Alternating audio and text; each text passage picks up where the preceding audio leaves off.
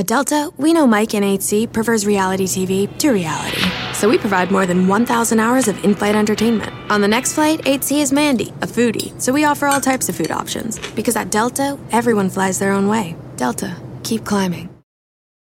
This episode is brought to you by Progressive, where drivers who save by switching save nearly $750 on average.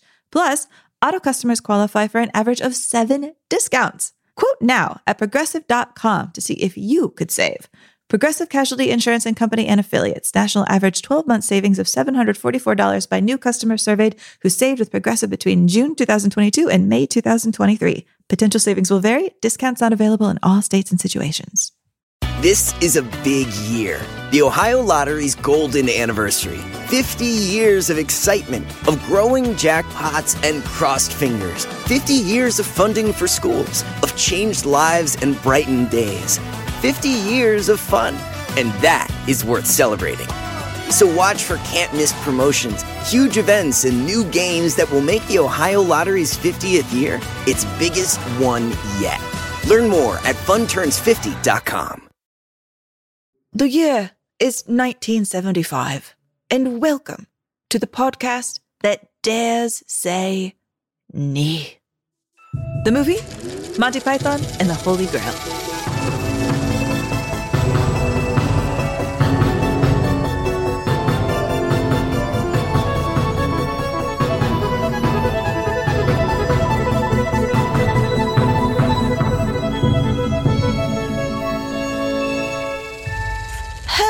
Hello, everyone, and welcome to Unspooled. I'm Amy Nicholson. Paul Scheer just ducked out. He's on a quest. He didn't tell me what it was for, but I think it rhymes something with like Shmoly Shmail. Anyway, I'm here to say that yes, this is the podcast where we go through, evaluate, recontextualize, talk about, turn upside down, plunge into the hearts of some of the greatest films ever made on this planet to decide if, if, if, if they are worth sending off this planet and into outer space. We have done a whole series on Oscar contenders and we talked about the Oscars and then we said, what was overlooked this year? you all picked my favorite film. It was The Green Knight. Thank you. I don't know if I stacked the table, like if I kind of like put my finger down on the scale. I actually don't think so. I actually don't think so.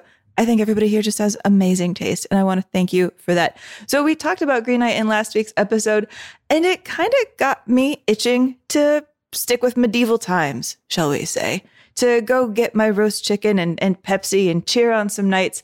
And that is why today we are doing the Holy Grail. Never fear, the last minute before Paul jumped on his trusty steed, we did this episode. So I guess it's uh, my turn to try to think of some really ridiculous and cornball way of saying let's unspool it. Uh, this is really hard. Prithee thus, shall we, good sirs and good ladies, unspool it? The year is 1975. The Vietnam War finally ends. President Gerald Ford survives two assassination attempts. Look him up. Patty Hearst is arrested for armed robbery after being abducted and brainwashed into compliance.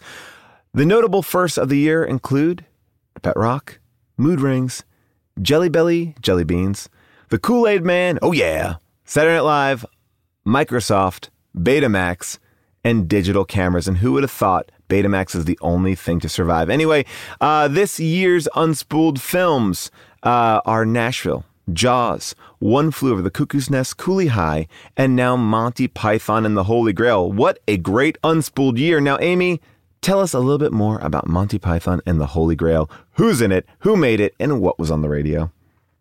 Monty Python and the Holy Grail. It is directed by the Terrys, Terry Gilliam and Terry Jones. They directed together, sort of. They alternated days, re edited each other's footage, and decided in all of, after the experience of doing the Holy Grail, that going forward, they would not direct together. Uh, this is not the first Monty Python film, but it is the first Monty Python film with a story, more or less, about the era of Camelot when King Arthur and his knights and their servants and their strange religious people set out to capture the Holy Grail, or at least kill a lot of people trying. Um, we have in here the whole Python troupe, each playing several or more character roles. Uh, you got Eric Idle, John Cleese, Michael Palin, Graham Chapman, both Terrys, as well as Connie Booth and Carol Chapman as fair maidens in blonde wigs. Take a listen. Once in a lifetime, there comes a motion picture which changes the whole history of motion pictures. A picture so stunning in its effect, so vast in its impact, that it profoundly affects the lives of all who see it. One such film is. Very good, thank you. Yes, thank you. Next, please.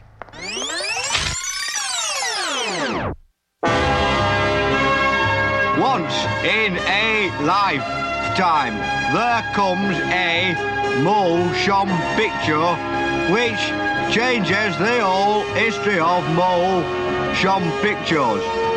Uh, Yes, thank you. Next.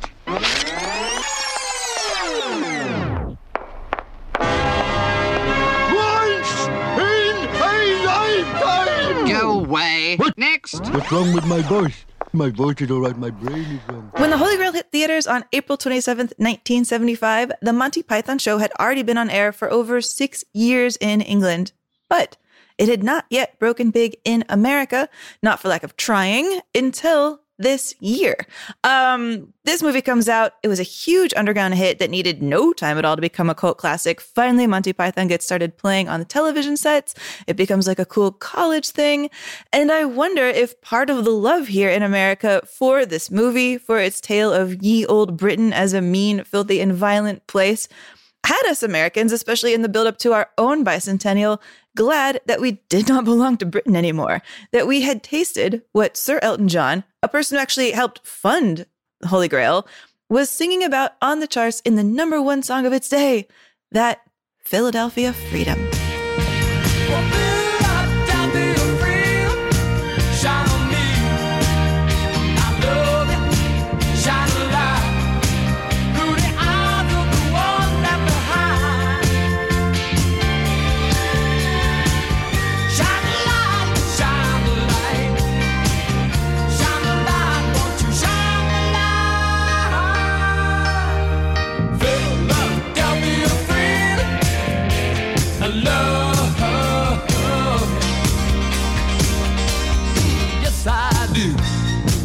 Gotta say, Amy, I feel like Philly is blowing up in the last few weeks. Philly is really putting its putting its foot down on the map, saying, "Hey, we got a lot more stuff than cheesesteaks out here." You'd almost think they're one of the classic all American cities. I mean, they are. I love Philly. But yeah, Elton John, as we said, he helped loan the, the Pythons the money to make this movie. They made this movie for for about four hundred thousand dollars. Uh, Pink Floyd, Led Zeppelin, all of these like musicians in England helped fund this movie because at the time in England, rock stars were being taxed at like ninety percent. And so they're like, hey, this movie, it might fail. It'll be a tax write off. We'll see.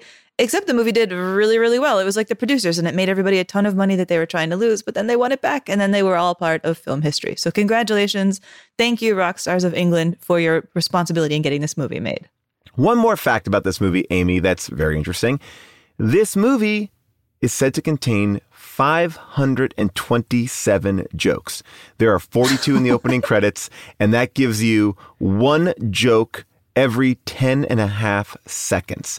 Uh, which I love that this movie has been so analyzed that we can break it down to the amount of jokes and how quickly they come.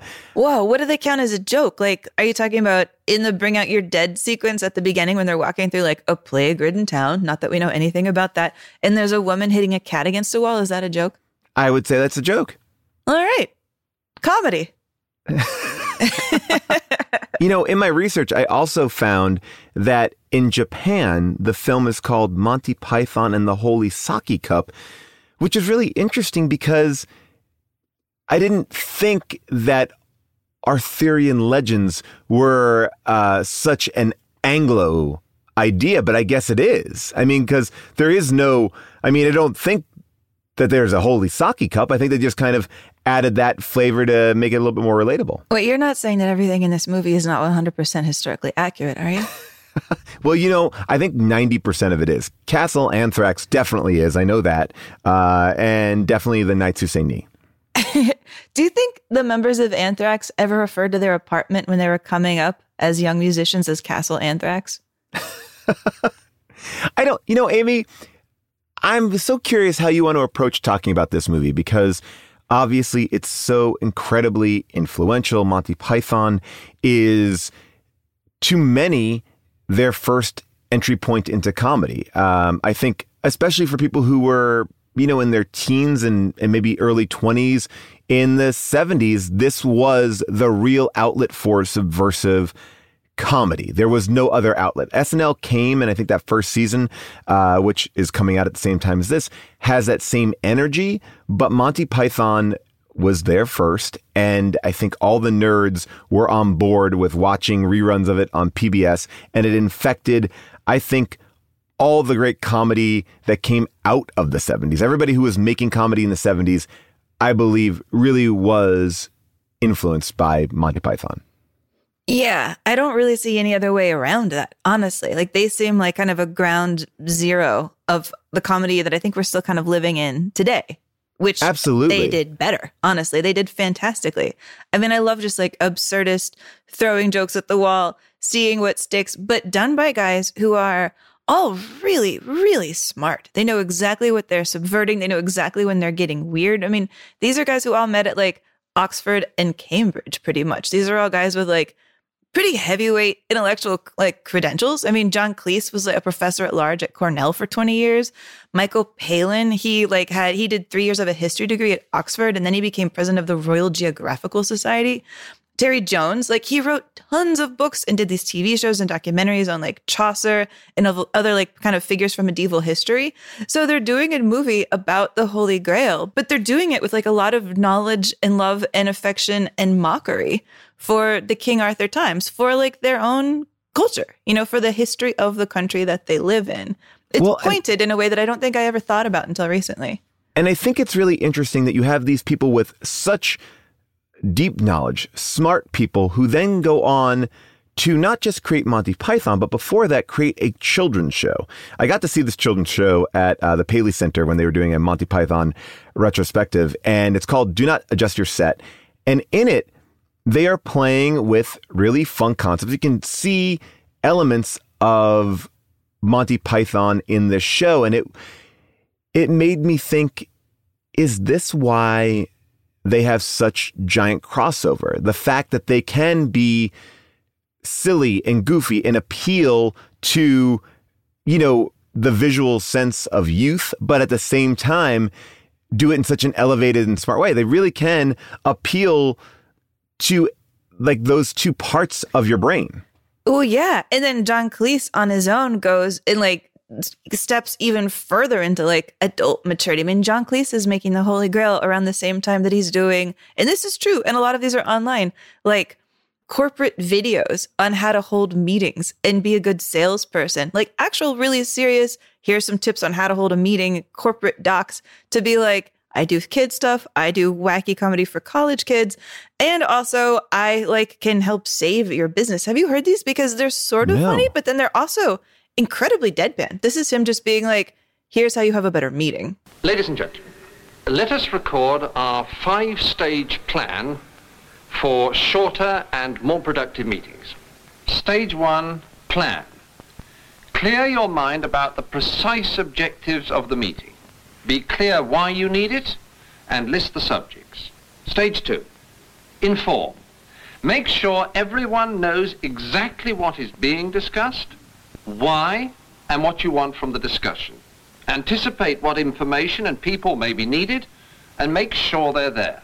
So basically, these guys are like all over the place, right? I love that. And I think it just speaks to like an ethos of British culture in a way. Uh, the handful of times that I've worked closely with not giant British celebrities, but working British producers and writers, there's this mentality of what's next? I have to keep on creating and making things because a success on the BBC isn't like the success of an American show. The money isn't even really there. And so you could create giant shows, but you're not making all that all that cash. So they have to be versatile. They have to be able to appear in a chat show, write a game show, do a scripted show, act in multiple types of shows. It makes you like the Swiss Army knife of performers. And uh, I'm always really impressed with that. And I think, especially back in the 70s, you were doing a lot of different stuff because there wasn't that much. Uh, there wasn't that much, you know, acclaim to doing a, a sketch comedy show. It almost felt like, you know, a, a slightly elevated, what, you know, public access show on, on some level, I imagine. I mean, do you think that's a good thing? Because the way you Yes. describe it, I'm like, yeah, that sounds actually wonderful. What if like top tier celebrities made a little bit less, but we just had people doing all sorts of crazy things like it was a normal job? I think Would we that have would that. that like I don't know. I get really frustrated when the conversation turns into like elites of Hollywood and stuff. No, I think it's just more like you got a good job? This is what you do. Well, it's like you're in construction. You're just going from building to building. You're working on a project and you're going to the next project, going to the next project. I think right now we have an abundance of projects. And unfortunately, quality doesn't necessitate that it gets attention. So that's the bummer right now. There's so many options, so many channels, so many shows. Uh, but there are these great voices out there, these interesting voices that are breaking the molds. And, you know, whenever you see a network try to capture an original voice, it, it always fails. Like, uh, network sketch comedy shows, with the exception of Saturday Night Live. But I would even argue that Saturday Night Live has been ultimately the same under the same guidance since the 70s, besides the Jean Doumanian years, uh, under Lorne Michaels. For better or for worse, it is a singular vision executed by one person. It's not like a corporate putting together, like, okay, that person's attractive and that person's this. And so you have to look for these original voices. I had a sketch comedy show that was created completely independently of a network, uh, Human Giant. You see uh, Key and Peele, shows like The Bus Down, uh, Broad City, like all these original voices came out of doing their own stuff and working outside of TV first. I think that that idea of someone scooping you up is the dream, right? Not putting you together. And I think SNL is about putting people together. But when you get uh, a group that is working or has a vibe, you're going to get a much purer sense of a comedy voice. I think that's true. And I think Monty Python is actually a great example of a team that pretty much put themselves together. I mean, like Graham Chapman and, and uh, John Cleese, they knew each other from Cambridge. Uh, Terry Jones and Michael Palin, they knew each other from Oxford. Uh, I think Eric Idle started at Cambridge a year after them, so he met everybody later. And then when Cleese went to New York, that's where he met Terry Gilliam and he brought them together. And from what I hear about how Monty Python originated, BBC basically asked John Cleese if he wanted to do a show, and he was like, I would, but he reached out to Michael Palin, and Michael Palin was like, Well, if you want me, you have to bring all of my guys, which was everybody else. And they put the show together in a way where they did it, I think, without the hierarchy. You know, like you're talking about Saturday Night Live kind of coming from the voice of Lorne. There's not really a Lorne in the Monty Python group. You know, there's Right. not really like leaders. I mean, it, John Cleese is the first one to leave, even though he technically puts the group together. And when it, when they started making films like this, the fact that Terry Jones and Terry Gilliam directed was really kind of because nobody else wanted to do it. They're like, oh, directing, you have to like stay on top of everybody and be the nag, and you don't get to do as many performances. And for Terry Gilliam, who preferred to do the animation anyways, he was like, great, I only show up to do like crazy, ugly characters of ugly people being nuts.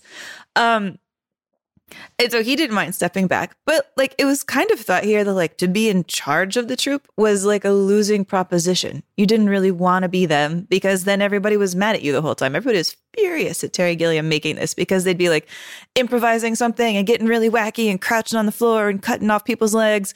And he'd be like, we have to do this again because I don't have enough smoke or the light isn't correct. Or can you move over just a little bit? He was treating them basically like they were pieces of paper that he was animating.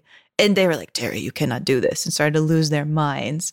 But yeah, that's but that's how also directing, though, Yeah. too. It's like he's Yeah. looking at something that they're not looking at. They're getting a vibe or a sense of the scene working, but they're not behind the camera. And I think that is, you need that voice. You need a strong director, I think, in comedy in general, because they have to be watching it from a totally different vantage point. True. But for this troupe, this troupe is all about anarchy and not having leaders. You know, I mean, that's basically what this whole movie is about. Here comes a guy, I'm King Arthur, I'm in charge. I'm talking like I'm in charge. I'm just introducing myself to people like, you know, it's me, King Arthur. defeater of the Saxons, sovereign of all England. Pull the other one. I am, and this is my trusty servant Patsy. We have ridden the length and breadth of the land in search of knights who will join me in my court at Camelot. I must speak with your lord and master. What? Ridden on a horse? Yes. You're using coconuts. What? You've got two empty halves of coconut and you're banging them together. So, we have ridden since the snows of winter covered this land. Through the kingdom of Mercia, through... Where'd you get the coconuts? We found them. Found them? In Mercia, the coconut's tropical. What do you mean? Well, this is a temperate zone. And the whole movie is about like, you just called yourself a king? Like, we're these people living in Britain, and now you want to say you're in charge of us? What? No, that doesn't make any sense. We don't want to do that. And they're using this King Arthur story to basically make fun of monarchies and like anybody who thinks they're superior to have like characters who just come out in the really early on in this movie and they're like political hierarchies i didn't vote for you there's violence inherent in the system i mean all of those amazing kind of fights that they have back and forth with like the character of dennis You treat me like an inferior. Well, I am king. Oh, king, eh? Very nice. And how'd you get that, eh? By exploiting the workers. By hanging on to outdated imperialist dogma which perpetuates the economic and social differences in our society. If there's ever going to be any progress... Dennis, we've there's got- some lovely filth down here. Oh, how'd you do? How do you do, good lady? I'm Arthur, King of the Britons. Whose castle is that? King of the who? The Britons. Who the Britons? And so I love that. I think there's actually a lot of politics in the Holy Grail that they're really talking about, you know, through this like kind of wacky comedy. Because when you rewind back to when they're making this film in London, stuff is like dark, like literally dark. Like I'm not even using dark as an exaggeration. It is actually dark because in early 70s England around this time, there was this power shortage in the country. So at night, they would be dimming the lights all across London. Like you're in Piccadilly Circus and the lights are lower because they don't have the power to keep the lights on in England. Buckingham Palace was being lit by candles. The guy at the BBC actually did his news broadcast by candlelight to draw attention to the fact that they're having this power outage. So you're living in England that just went through the cool time of like the swinging 60s. You're England, you know, kind of the swagger of like, oh, Chaucer and Shakespeare and blah, blah, blah, blah, blah, blah, blah. And there's unemployment everywhere and strikes and recession. The punks are starting to rise up. And it's sort of like you're going back to this medieval era of like, man, stuff is crazy. Who's in charge? We are angry and we're living by candlelight. How crazy is that in the 70s? You're talking about something that I wanted to get into about this film because breaking down each individual scene, I don't know, that seems to me to be a rough proposition that's not super fun because it's comedy and we can say, oh, we like this, but I don't want to like fully break down like all the machinations of it because I think that that's sometimes it's like revealing the magic trick. Wait, but are you saying you don't want to get into every single one of the 527 jokes? I mean, I'll do 236. That's it. um, but I do want to really hammer in this idea of being able to do something epic or out of the box with a small budget. We talked about that last week with the Green Knight. I don't know the budget of the Green Knight, but obviously there were some restrictions. So they had to make elements of it a little bit more of a hybrid. They couldn't show all the things that they wanted to show. So it edged more towards that Ladyhawke Willow type of costuming.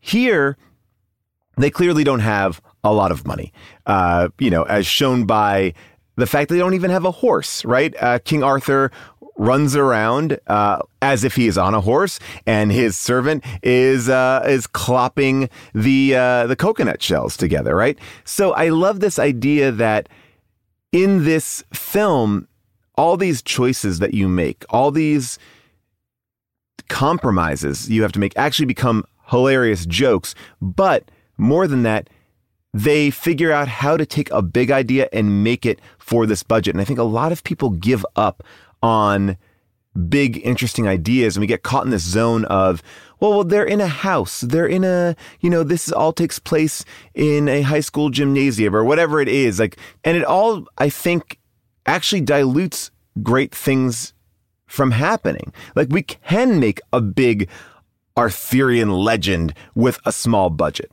Um, it just takes a lot more creativity.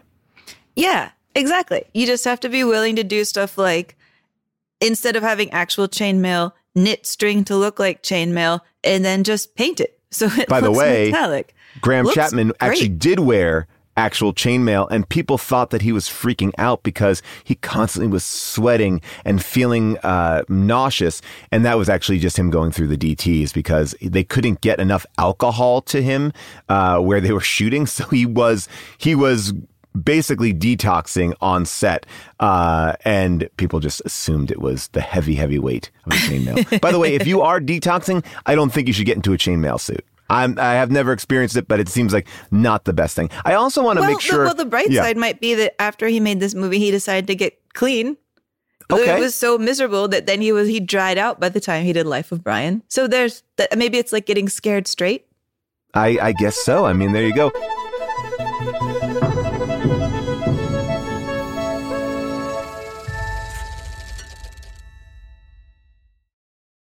They say plants like music. Yeah, no, like really, they, they respond to the vibrations of it, which means that this playlist you're listening to, the plants are too. You know what else plants like? Organic soil from Miracle-Gro. It's made with all the best stuff like wood fiber and compost. Plus, it's OMRI certified organic, which officially means it's made with superior ingredients. And when you give your plants the stuff that makes them happy, they won't judge you on your iffy playlist. Hear that, plants? So go ahead and give them Miracle-Gro. Who doesn't love a classic chocolate chip cookie? Famous Amos has been making them since the 70s, 1975 to be exact. With semi sweet chocolate chips and a satisfying crunch, it's everything classic in one bite sized cookie, and fans couldn't get enough. That's right. You'll find our original recipe, the one you know and love, in every bag of Famous Amos original chocolate chip cookies. Find Famous Amos anywhere you buy your favorite snacks.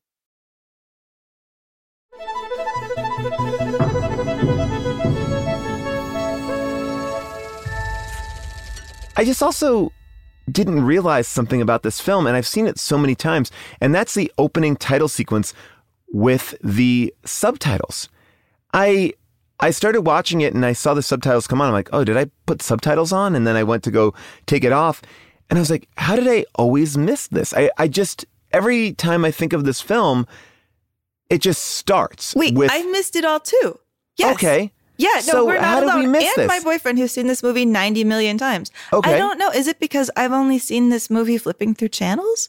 Did, I have I, never know. actually watched this movie from the beginning? Well, I want to open this up also to uh, Devin, our audio engineer, who I think knows a lot about Monty Python, and I, I want to make sure that he can not just sitting there stewing as we make guesses. I want to be able to give him the mic when we make a, a mistake here. But Devin, do you know why uh, the titles are not often seen, or why we both had that experience? I don't know. I mean, I'm. Uh, I was, by the way. I'll just say this. I was b- been considering the last ten minutes uh, a running bit of like turning off my camera and reappearing with a new piece of Monty Python mem- like merchandise each time. Like now, there's just an extra record. Here's the box set. Here's the books. Um, I I had it on VHS. I have it on Blu-ray still. I mean, the credits are on all the versions I've ever had. I have to say. I, I don't. Raven but- has the cup. Look, Raven has a Nice. Raven. Yeah, look at this. Everyone's very got good. it. Very, very good. Um, I, I will say that uh, because it's so you know long and mostly black screen until the kind of llama joke kicks Right. in at the end when it goes into kind of upbeat um, mariachi music. Uh, until then, it's sort of just kind of plain, and so it's entirely possible that there are TV versions of it that cut that off because I think it would confuse people who don't know what it is that they're watching. But I've never seen a version without the opening credit jokes. Wow, you see, that really felt so new to me, and I I was just banging my head against the wall. I was like, how did I miss it? And it's so funny. And then I read in my research the reason why they had to have a pretty benign title sequence was lack of money. So they could only do uh, white lettering on a black screen. So they they started to comment on it to make it feel like you were watching like an uh, like a Bergman film. It's true. And I think it sets up a couple of things so clearly for this movie, even if you've never seen a Python until this one, which is when they find a joke they like, such as putting the word moose in the credits. And I'm now convinced that I should, if I ever get another cat, I should name it Moose. They will just take that joke to the ab- ex- absurdist end of the ocean and then just keep going and just keep going with it. Well, and the they way that, that those moose jokes. Are, like layered in, like not every credit is a moose credit, but they are embedded in. Are they even real credits at this point? I don't even know because there's like almost a part two of the credits where the moose takes over, and it is, and it also I think as a audience member forces you to be like, oh, I need to pay attention to this. And obviously, you're in a theater, you're going to be paying attention, but it it makes you understand the level to which you need to be watching because it's it's happening on two different levels, even just on titles. No, it's true. And watching it that closely, I was like, oh, vehicles provided from budget rent a car. Is Yeah. that a joke? Is that a joke about how they had absolutely no money to make this movie? Or did they really just have to get their cars from budget rent a car? But they wouldn't have from. to list budget rent a car in the credits because unless they were getting them for free. I don't know. And that's the kind of fun thing of like the movie is like is taking you on this journey, but I laughed at that too. But I'm also like, wow, they have budget in the UK. Okay. Um, but I love all these little like meta ways that they're playing with the form of film throughout. Uh, and that's like these moments that blink and you miss them when they open up the book like of the film. It says like the book of the movie. The wise Sir Bedivere was the first to join King Arthur's knights, but other illustrious names were soon to follow. Sir Lancelot the Brave, Sir Galahad the Pure, and Sir Robin, the not quite so brave as Sir Lancelot, who had nearly fought the Dragon of Angnor, who had nearly stood up to the vicious Chicken of Bristol, and who had personally wet himself at the Battle of Badon Hill. And the aptly named Sir not appearing in this film. Together they formed a band whose names and deeds were to be retold throughout the centuries. The Knights of the Round Table. And I think that is why this movie, and there's a million other reasons, but there are all these little things embedded in every little scene. And I think when you have a small budget, you need to pack it as much as you can. And they do the great thing, which I am a full believer in, that uh, let's keep movies under 90 minutes. Like, let's keep them in that zone. When you're a comedy like this, just layer in as many jokes as you can. And the editing is so fast. Like when they see uh, the god in the sky who tells them about their mission for the Holy Grail, it is edited so funny. Like the just the pacing.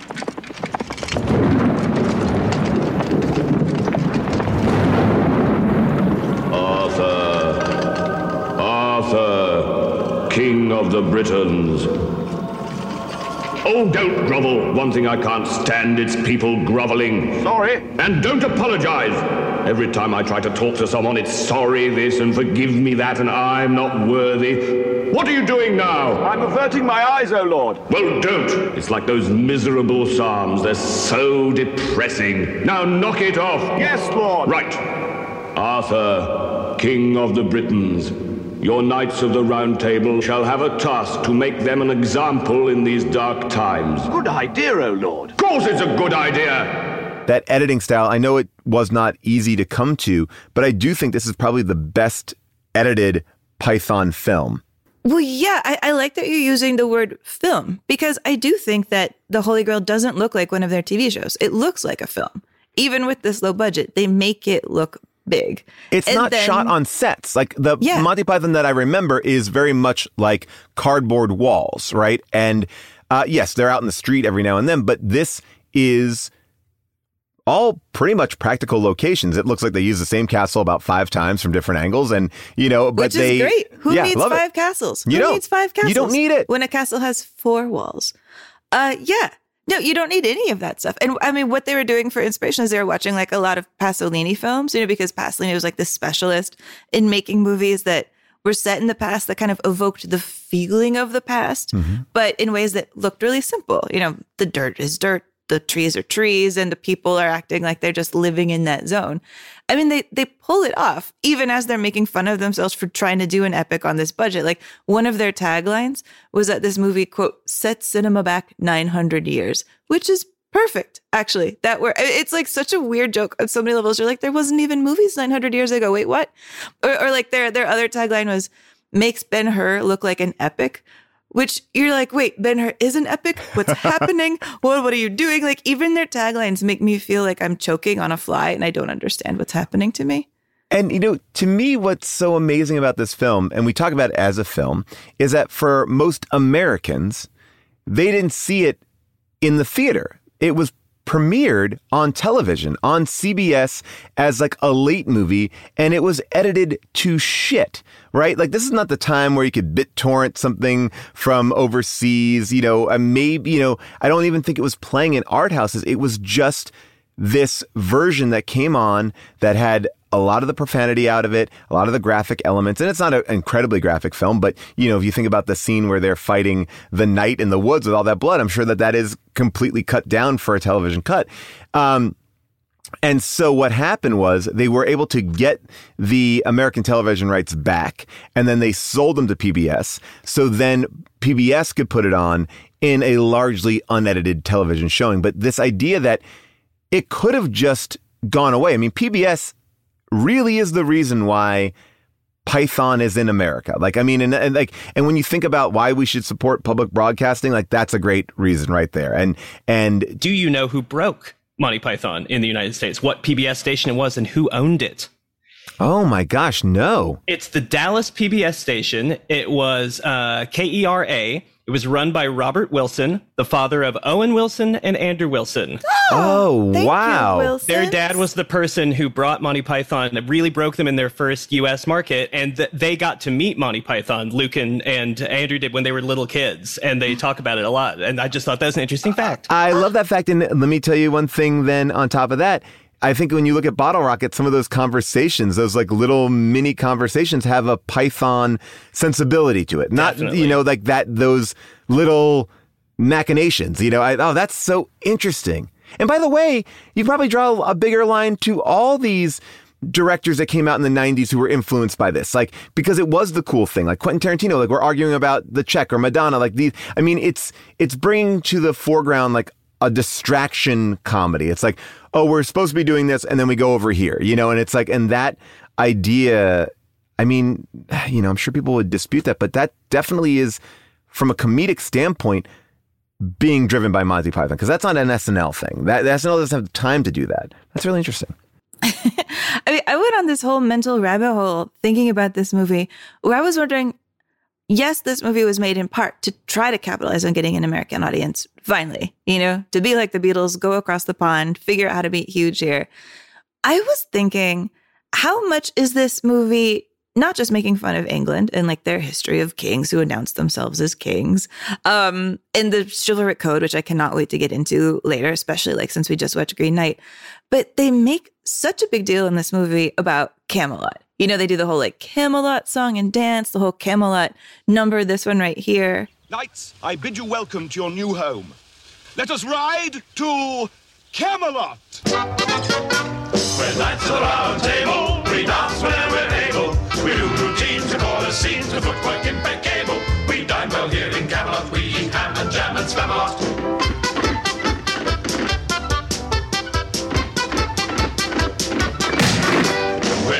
knights round table. Our shows are for mid-table. So many times we're given rhymes that are quite unsingable. We're opera mad in Camelot. We sing from the diaphragm. And of course, what they're doing is they're like just riffing off of the musical Camelot, which had come out in the late 60s. And before that was like a huge hit on Broadway. Which yeah, then makes this a hit on Broadway y- decades later. I mean, it's so crazy that the parody of the thing then becomes the actual thing, which is happening more and more. um, you know, it, it's ama- like when you look at this film to go, oh yeah, and and one day, you know.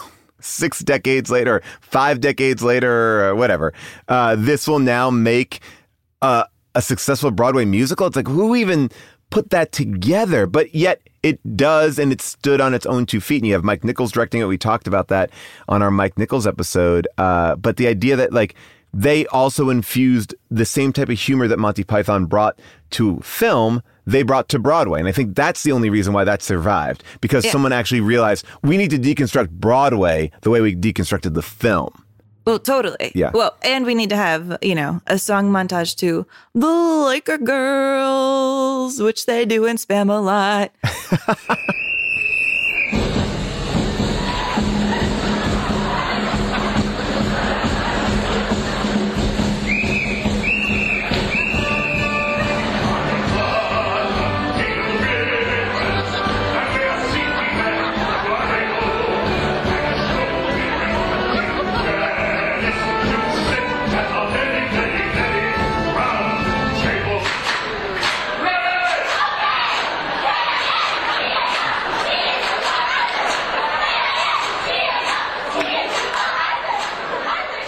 so odd that for a Broadway play they have a Laker girls segment because well, I guess Knicks City Dancers, no one cares. Uh, I mean, I don't know if you're watching Winning Time. I don't know why I'm still watching. I Winning love it. Time, but okay, all right, fair enough. you don't But like it?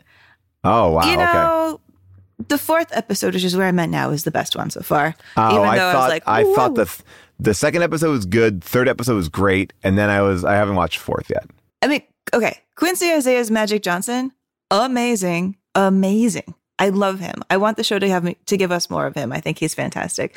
But I'm so rerouted. I want to go back to Camelot for a second. Sorry.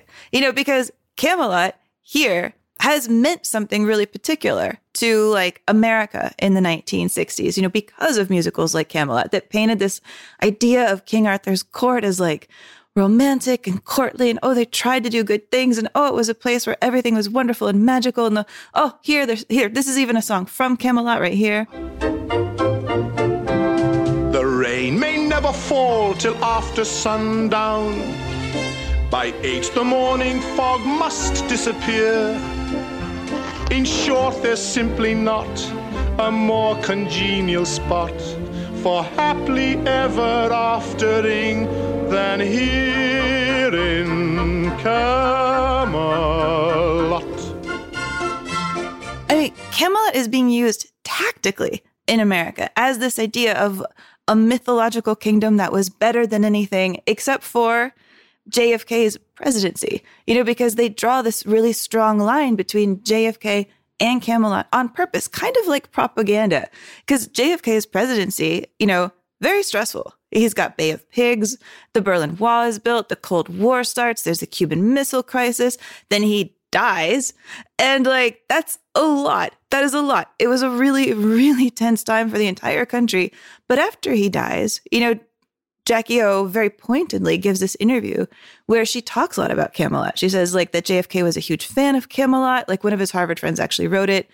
And she reworks a line from Camelot to try to redefine his whole presidency not as something crazy and stressful, but as something aspirational for all of Americans to want to strive to, as though JFK was the true king and she was the true queen. You know, the original line from Camelot is King Arthur says, Don't let it be forgot that there was once a spot for one brief shining moment that was known as Camelot. And Jackie O takes that to her own ends and she says, There will be great presidents again, but there will never be another Camelot. So, this idea of Camelot here in America is larger than life, you know, idealistic, you know, the country that we're somehow aspiring to be, even though it is like in England. And as we talked about in The Green Knight, never existed in the first place. And there's absolutely no like historical background for Arthur. I think there is something pointed in this movie coming along and saying, yeah, yeah, yeah, yeah, yeah. This whole period, it's not like gallant knights singing around. It is like mud and chaos and people seizing power, not being like awarded power, not being like granted and noble and therefore in charge of a country, but it is people cutting throats and like declaring their own supremacy and a lot of things that we don't want to think about when we think about Camelot or presidencies or leadership, all the stuff we kind of black out. I think this movie is really pointed about that.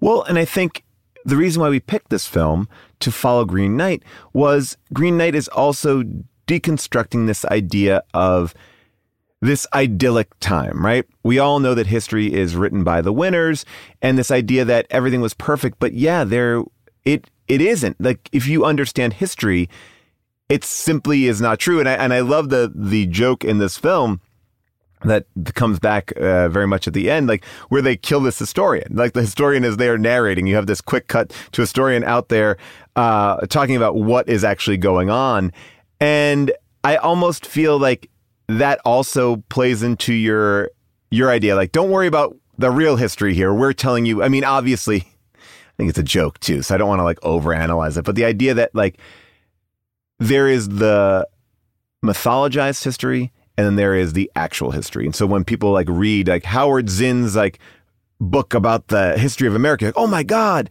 Or then when you look at like, you know, the 1619 podcast, you're like, wait, what? It's like, well, we've been force fed or or told the story. And I think part of the wrestling with why that's so hard is because we want to live in this we were heroes everything was great and we treated everybody well like you know but when you realize that like the founding fathers stumbled into democracy ultimately. Like it like it it was an idea, but any little thing could have gone wrong and collapsed the entire process. Well, like totally. I'll even Yeah. actually go like a step nerdier than where you're going. Because when you really listen to what the historian himself is saying, you know, the person who's in this movie supposed to be the guy who's going to tell us how history really was, even what he's saying is not accurate. You know, he's being like, he's being so empathetic to Arthur. He's like, oh, he's really frustrated. He's leaving out the fact that they're losing this battle against the French because they're being really dumb, because they built a Trojan rabbit and didn't get inside. He's framing it in ways that like compliment the British. He calls the French ferocious. And in a way, I think this is a joke how even today we use history in the way we tell it to kind of reassert nationalism, to kind of tell lies about ourselves, even still. Even the people in this movie who come in and we're supposed to trust them, you cannot trust them. And I, I, I know it sounds like I'm reading a bit into this, but I kind of don't think I am because Terry Jones himself like went on to make medieval history documentaries, and he made a point of making sure he didn't make that kind of documentary where it's like I know everything, I uh, trust me, I'm like the vaunted historian. In his own documentaries, he kind of frames himself more like a tourist, and he does kind of camera angles to show that he is not like stepping into history. He's kind of making a joke almost of the idea that any person is an authority and can tell you exactly how it was and that like these kind of pompous academics who these guys definitely know because they went to Cambridge and Oxford, you know, don't even deserve the trust that we do, we give to them even when somebody like Terry Jones aspires to be so smart. And by the way, if you go and watch some of his documentaries, which are fantastic, especially his ones in the medieval era, it gave me even a deeper insight into the kind of commentary he's making in this movie. Because, for example, he did one on knights, on medieval knights. And the way he talks about knights and the origins of them, you can tell that he thinks knights are just violent idiots. Our story of the knight begins in 1066 when William the Bastard conquered England. The Anglo Saxons called his followers knights, which became knights. William, who now understandably changed his name to William the Conqueror, rewarded his knights with land and property. But they didn't pay rent. Instead, they had to provide military service for the king. The whole system was designed as a war machine, and the sort of knight who did well in it was not the quiet, retiring type. The ability to beat another man to a bloody pulp or cut him to pieces was not merely a requirement of knighthood, it was one of its ideals. Actually, one of the interesting things he talks about in that documentary is he talks about the origin of the word chivalry. Like, chivalry, that word comes from the old French word for horse. And so they made the chivalric code and for the knights because the knights were the people who were like riding around on horses. And the chivalric code that we keep hearing is like this ideal, you know, that all the good knights live up to it and blah, blah, blah, blah, blah, is really nuts. I mean, one of the tenets of the chivalric code, which sounds pretty nice, is like if you're a knight and you come across a maiden and she's by herself, you cannot rape this maiden. Do not rape this maiden. Okay. However, if you come across this maiden and she's with another knight, well, if you kill that knight, then it's okay to rape the maiden because, like, you know, she's yours now. I mean, what? Like, that's that's nuts. And I think this whole movie takes that chivalric code that we've been that we were talking about last week in Gawain, like whatever a lady says to you, you have to obey and blah blah blah blah blah. But also you have to be like a good knight and not besmirch anybody's virtue. It makes fun of that so directly. I mean, when when Galahad goes to the castle and he's like trying to be the good gallant knight, and he's just surrounded by like babes trying to hit on him, that is Yeah. just a complete lampoon of this whole cliche of medieval stories we were talking about last week. Oh, you have suffered much. You are delirious. Look, I have seen it. It is here. in Sir this- Galahad, you would not be so ungallant as to refuse our hospitality. Well, I, I, uh, Oh, I'm afraid our life must seem very dull and quiet compared to yours. We are but eight score young blondes and brunettes, all between 16 and 19 and a half, cut off in this castle with no one to protect us. Oh, it is a lonely life. Bathing, dressing, undressing, making exciting underwear. We are just not used to handsome knights. Nene, come, come. You may lie here. Oh, but you are wounded. No, no, it's, it's nothing. And also larger scale, I mean, the the Black Knight who gets like cut to pieces, to me, that feels so much like it's just talking about Gawain, like the punishments that a knight is supposed to take and, and, suffer it and be fine and act like it's just a scratch like the the pain you're supposed to endure to being a hero that we were talking about last week that is i mean i know it's a dumb joke about a guy who gets all of his limbs cut off and he's laughing but it is also written by guys who know that they're commenting on like arthurian storytelling Now stand aside, worthy adversary. Tis but a scratch. A scratch? Your arm's off. No, it isn't. Well, what's that then? I've heard worse. You liar! Come on, you pansy. Ah! Ah! Ah! Victory is mine. We thank thee, Lord, that in thy. Let's talk about the idea that the running joke in this film is, well, I'm not dead yet. I'm not like that. That comes back multiple times. Like they are so quick to write someone off eh, or to get rid of their problems through the most base means. It's like, all right, well, yeah, they're dead. They're trying to appear, uh, well, I did the best I could, but yet the person is not dead. And, and that the actor who plays the not dead yet man on uh, John Cleese's shoulder in that first scene of the Bring Out Your Dead is so wonderful. Like sometimes, like obviously, Monty Python, uh, the group, they play multiple characters in this film. I think Michael Palin plays twelve characters. I think he's the most in the whole film. But occasionally, other people pop in. The witch, uh, the woman who plays the witch, also great. Like they are really good at casting. Uh, people that are incredibly additive. They're not playing the comedy of it. And that's interesting too, because I often find that Monty Python plays some bigger, goofy characters, but when they cast these side actors, they play them very straight, you know, and depending on the scene, different people, but I think Graham Chapman is a beautiful straight man in this. Like, you know, like when, when he is retreat, retreat, run away, run away. Like, it's like there is a level of, uh, like it's goofy that they're running away, but he also does it with a, an, uh, like a, there's a there's a tone. There's a the, he carries himself with a high status in doing it, which I really really love. I mean, in a way, he plays as Arthur almost as straight as the Arthur in The Green Knight.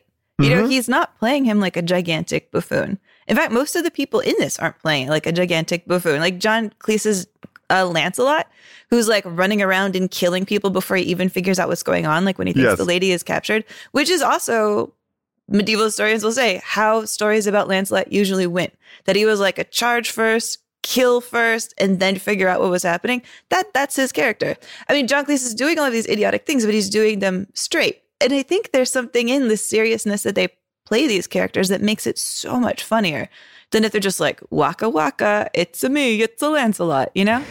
Well, you know, this other idea that we're talking about, and I know we're like covering a lot of bigger ideas, which I think I like about this one because again, the movie's just incredibly funny. I would say the first 40 minutes is nonstop bangers. Uh, you know, it, it really up until the Camelot section, you you can't go wrong. There's not there's nothing that's slow about the film. It's just boom, boom, boom, boom, boom. And it not that it goes downhill, but it truly is you're like, wow, I, like again, watching this movie again, I haven't watched it in a while. You're like, all these scenes are back to back. It's so quick. It's so funny. Uh, but getting back to what you were saying, I do think that this is the attitude of younger people and not like that they're 18 years old. I'm saying, but people who are educated and smart, they're trying to teach you something in in a, the smallest way and also at the same time make you laugh. But I think the way that they're making you laugh is by like subverting our knowledge of it, but actually they're actually commenting on it in the smartest way. It's not just like knights are stupid. It's like, no, no, here's a version of it that we know. I, if that makes sense. No, it does. I mean, if what we know about, like, say, King Arthur and the Knights of the Round Table is that they're this figure in England who established order, you know? Yeah. This movie shows that their order is just a, dis- it's like a delusion. The more that King Arthur goes and says, like, I'm in charge, follow me, people are just like, whatever.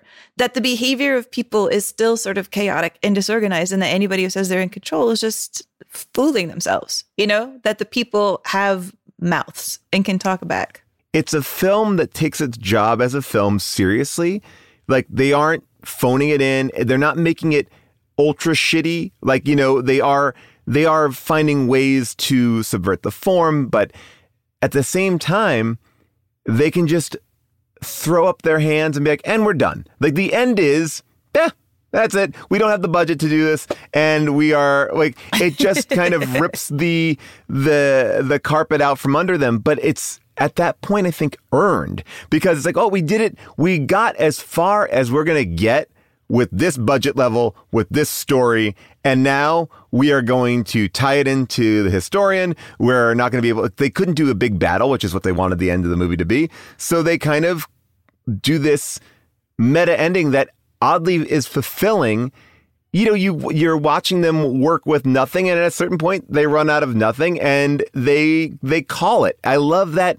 I just love that ending, and it also, in a weird way, I think sketches are so hard to end, and a sketch movie is incredibly hard to end because there's no real plot that we care about. And I think this movie does have some really good elements. Life of Brian, I think, has a lot more plot. Um, but in this, what better way to end it than than kind of this final subversion, like this this ending where it's like, and it's all a movie. We've we've commented throughout that it's a movie, but now we're gonna show you. We're gonna like really show it to you. But they're not commenting, and I and this is what I guess I'm having trouble defining. But they're not looking to camera and going, "It's a movie," and I feel like that there is an element of that in sometimes bad comedy. I hate like, oh, we're laughing in the scene. Oh, we're having so much fun. Like that to me feels like you're selling out the form. Whereas this, it feels like they were having fun commenting on it without like shrugging to the audience. I mean, it's a, it's a Yeah. fine line of No, what the true. difference is. I don't know. Yeah.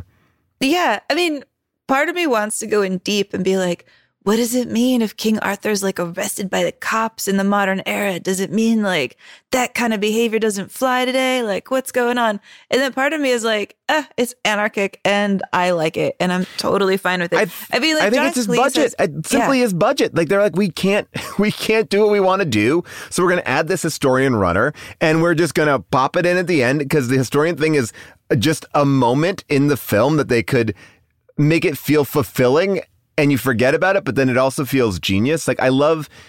Uh, I think Chappelle did this thing in his special where he's like, I am to tell you the punchline, my last joke at the first joke of the special. And it's like, and you hear it and then you forget all about it. And then it just pops back in at the end. You're like, oh my God, it's genius. And it's this like, it's that layering, like, it's such a simple layering that the ending is anticlimactic, but also fulfilling. And it's like that is the smartest thing. They just don't give up.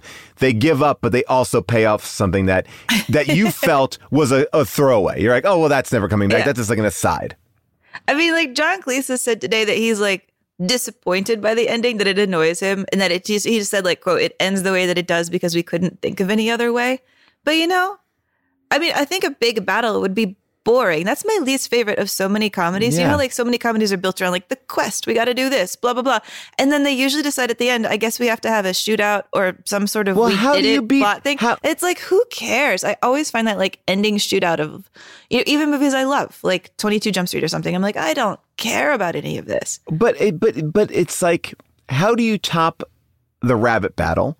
How do you mm-hmm. top the battle where they're just throwing animals at them? There's there's, they're already are multiple battles in this film. You know, the knight scene, the bloody knight scene, one of the best, you know, one of those iconic scenes. It's like you've already done all the the bits that you would do in a battle scene anyway. So it's like they by not revisiting it, you get to have each of those battle scenes have their own little moment and not just put together in this big I'm going to fall asleep because it's a lot of action. I mean, action is hard to make funny unless you're Jackie Chan, you know, uh, or Buster Keaton obviously, you know, but I think that like that Or the silent Daniels and everything everywhere all at once. there you go. I mean, and I think that that is such a, it's such an art.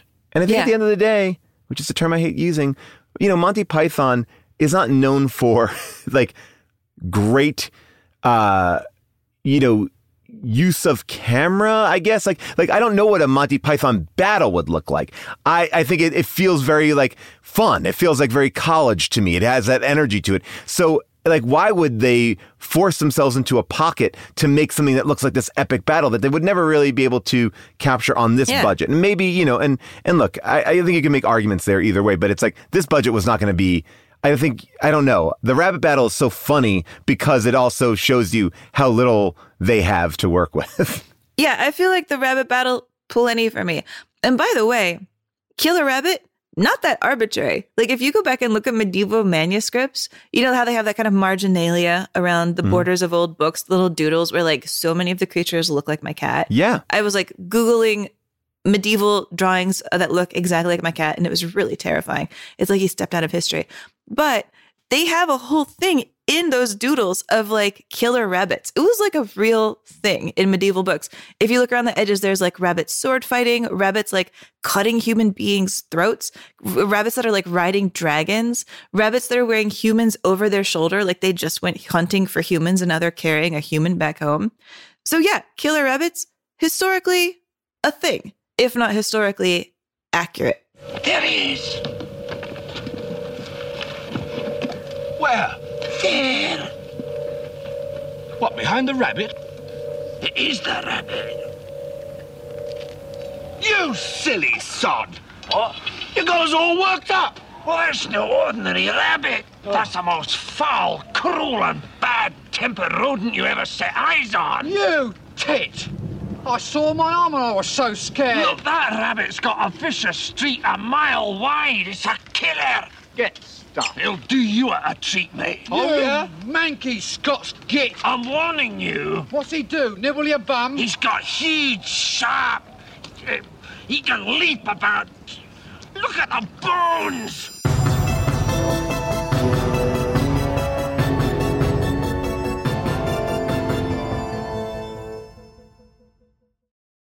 One, two, three, four. Those are numbers. But you already knew that. If you want to know what number you're going to pay each month for your car, use Kelley Blue Book My Wallet on Auto Trader. They're really good at numbers. Auto Trader. Want to connect with a family member who doesn't speak your language? Then check out the language learning program Rosetta Stone on desktop or as an app. Rosetta Stone is designed to immerse you in the language you're learning through an intuitive process. Plus, the True Accent feature even gives you feedback on your pronunciation. And with a lifetime membership, you have access to all 25 offered languages. Get started today. Visit rosettastone.com backslash pod50 to get 50% off your lifetime membership now. That's rosettastone.com backslash pod50 for 50% off.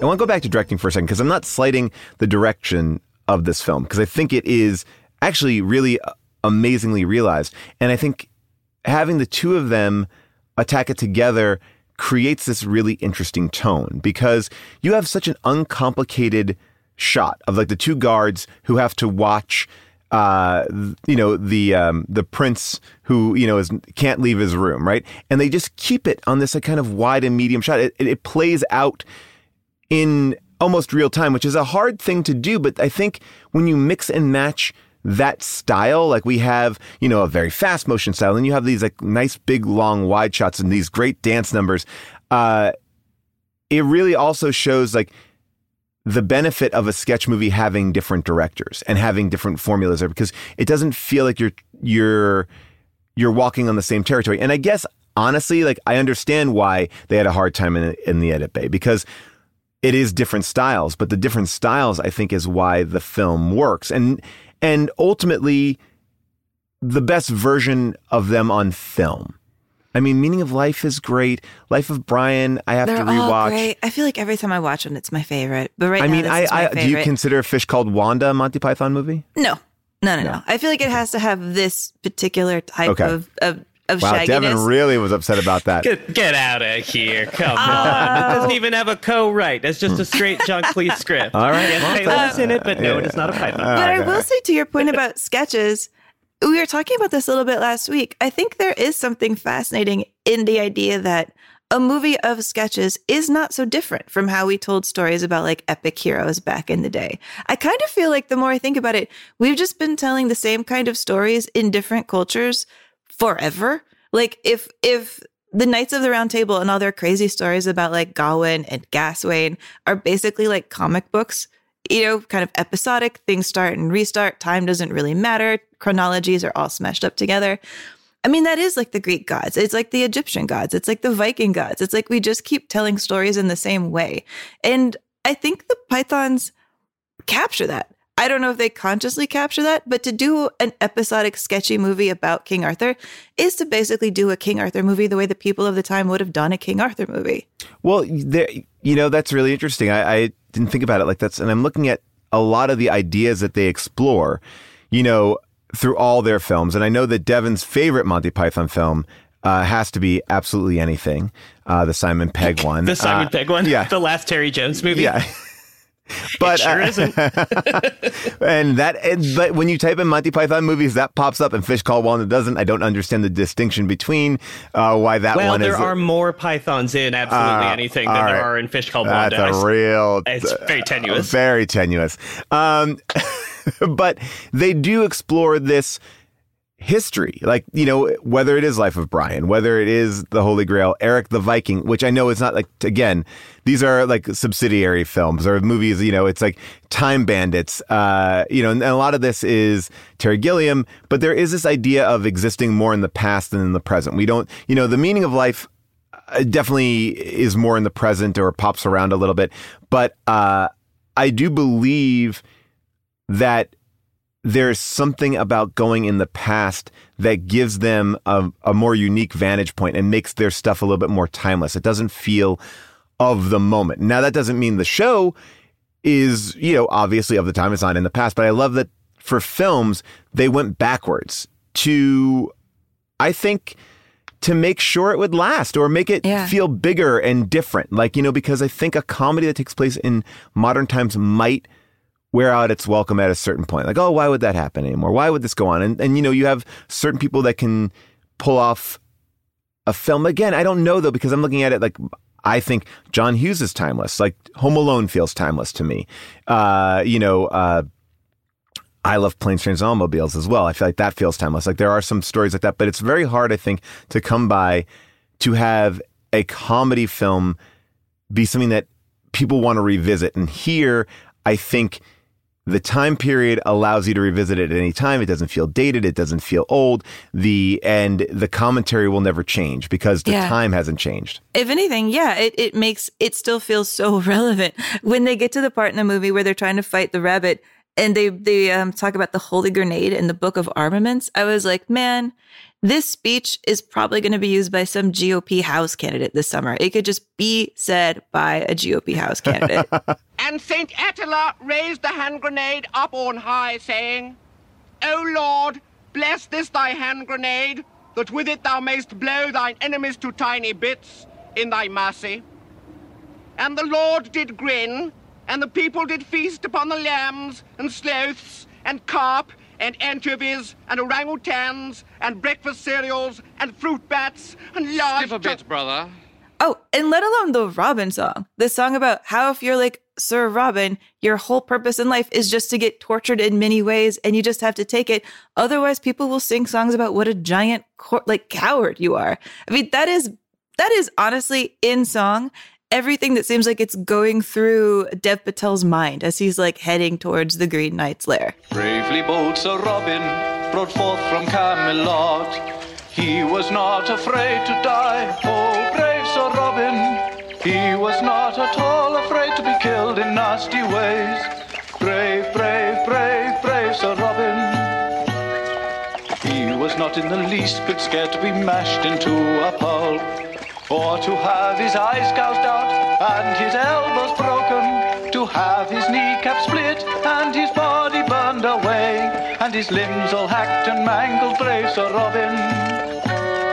His head smashed in and his heart cut out and his liver removed and his bowels unplugged and his nostrils raped and his bottom burnt off and his penis. That's, that's, uh, that's enough music for now, lads. And, and I, I, will, I will say, like, and thinking about Green Knight and this film, looking at him back to back, you know, that trip that he takes, uh, the mushroom trip, you know, it has elements of an elevated uh, Terry Gilliam animation, right? Like these creatures and these looks, you know, they they are. I mean, obviously Terry Gilliam has such a a beautiful and wonderful style, but I love the idea that there are so many similarities. You know, this idea that I think that these movies do share. Uh, a similar DNA. It's deconstructing. In, in many ways, we talked about Green Knight being a, a movie about get out of the house. A mom trying to get her kid to get out of the house, right? Like that's the story underneath it. Yeah. Uh, told in this time where we look back and think everyone is heroic and everyone is triumphant, but we, we are still dealing with people who won't leave the house. And we think that that is a, a modern problem. And here we're looking back at knights and, and what's going on there and this idea that no, these aren't heroes either. They were violent. They were stupid. They were lucky. And, um, I just like the idea of using the past to tell something that feels a lot more epic in scope, but but still keeps this relatability or this connection. This is a silly, dumb movie that's an epic film, and I feel like so many people when they go to make a sketch movie or do something like this, they this is not the first thought. One of the reasons why I always loved like this is the end. I think that's the first Seth and Evan directed film is like, whoa, they didn't just do like a hangout movie. They did a hangout movie in uh, an apocalypse scenario where fucking creatures are coming through the walls and, you know, they up the ante. They get the funniest people there and they make it visually so fun. And I just want that sometimes in comedies. And, and look, I'm guilty of thinking like, well, what can I afford to shoot? What can I make? And the truth is, is like you can really afford to get anyone behind it. Maybe it's helpful if Led Zeppelin's behind you. But I do think this idea of like thinking out of the box creatively, I think might open us up to you know a lot more interesting options of of of ways of telling stories. And I think we just have to embrace uh, embrace that. I, I will say that every decision that people talk to me about, or a lot of decisions people talk to me about in NTSF and in Human Giant, were out of necessity. We couldn't afford something different, you know, um, and and figuring that out is part of the fun too, because you often realize that the the quick answer is, well, we get this amazing thing, and then you go, whoa, whoa, wait, actually. That's not the thing. The thing is the thing. Like the joke is here. Like it actually makes you like pare down what the joke is, and then you can actually make a better, I don't know, make a better joke. Like you know, uh, so I do think that like having constraints and having the walls come in on you to force you to understand what the joke is because anything might be funny on a bigger budget, but when you have to work within a smaller budget and figure out how to do your big idea small, I'm I'm all for it. I mean, I agree. And most reviewers Unless when I'm in production, I'm furious about it. Then I'm not. but after it's done and people like it, I'm really happy about it. I mean, I agree.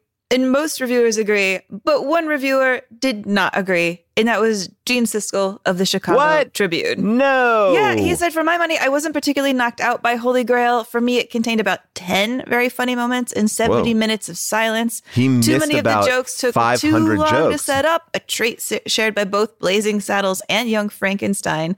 The comparison with Blazing Saddles really fits because the King Arthur story, with its gallant knights in shining armor, stands in roughly the same mythological position in British history as does the myth of the white hatted cowboy in our own culture. I guess I just prefer Monty Python in chunks in its original television revue format. This Alas, movie is in chunks. It is in chunks. This movie is all chunks. I would argue that the plot of this movie is kind of hard to follow in a way. Um, this movie is just individual sketches thrown together by a uh, like a time period. It's it is like it, we're just popping around. It you know. I don't know. I that that's a really interesting review, especially from him, who I feel like. Well, maybe Roger Ebert's more the champion of Yeah. this, uh, you know. But I mean, I wonder what but he I do thought like about. the one to one of the King Arthur and the Knights to cowboy movies. I think that's really Mm. smart.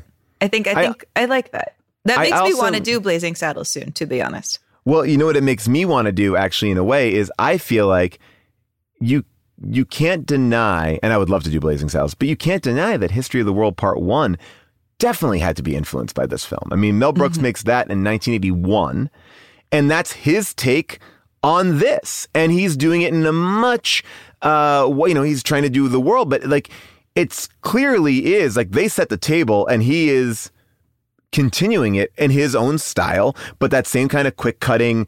Uh, you know, he's through history. You know, I mean, I I, I think you could even argue like Zelig. Well, Zelig is moving through, but I, this idea of like these sketches, like these these sketches of history and subverting what we know of history. This is an interesting time, and I think every filmmaker is influencing each other, going like, "Oh, how do I want to subvert that? How do I want to tell that story? Um, I love eh, this. I love yeah. all of this. But now we have to talk about what we want to do next. And the truth is, we're sort of winging it, but sort of vibing right now in this like ye old swamp talk, mystical stuff, fantastical things, people running around, knights and swords. And I want to kind of keep in this zone. I'm I'm just gonna say it. I think we should do Shrek. Well, all right, we're going down this rabbit hole. I would have just done Blazing Saddles, but if you want to do Shrek, uh, you know what? I am so excited. Oh, don't Uh, tempt me with blazing saddles, but yeah, I want to. I want to stick in the swamp for a bit. All right, one more swamp uh, film. Let's do it. Let's bring on. Uh, oh my God, Smash Mouth! Here we come. Princess, where are you? It's very spooky in here. I ain't playing no games. Well, at least we know where the princess is. But where's the dragon? DreamWorks Pictures invites you to a land of fairy tales. Hey! Oh, no, no, no, no. Dead girl off the table! Where are we supposed to put her? The bed's taken. What?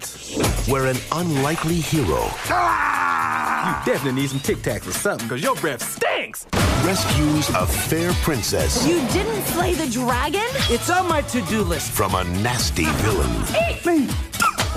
with the help of his trusty companion. This is gonna be fun. We can stay up late, swapping manly stories, and in the morning, I'm making waffles.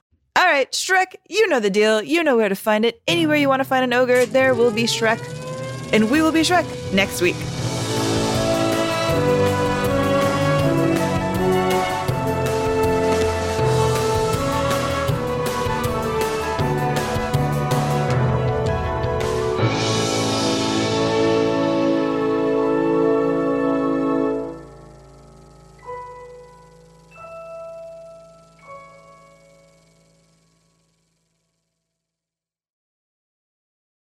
The living room is where you make life's most beautiful memories.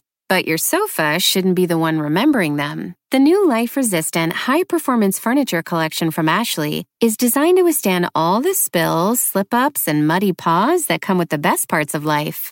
Ashley high performance sofas and recliners are soft, on trend, and easy to clean. Shop the high performance furniture in store or online at ashley.com. Ashley, for the love of home.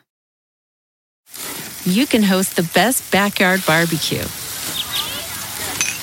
When you find a professional on Angie to make your backyard the best around. Connect with skilled professionals to get all your home projects done well. Inside to outside, repairs to renovations. Get started on the Angie app or visit Angie.com today. You can do this when you Angie that.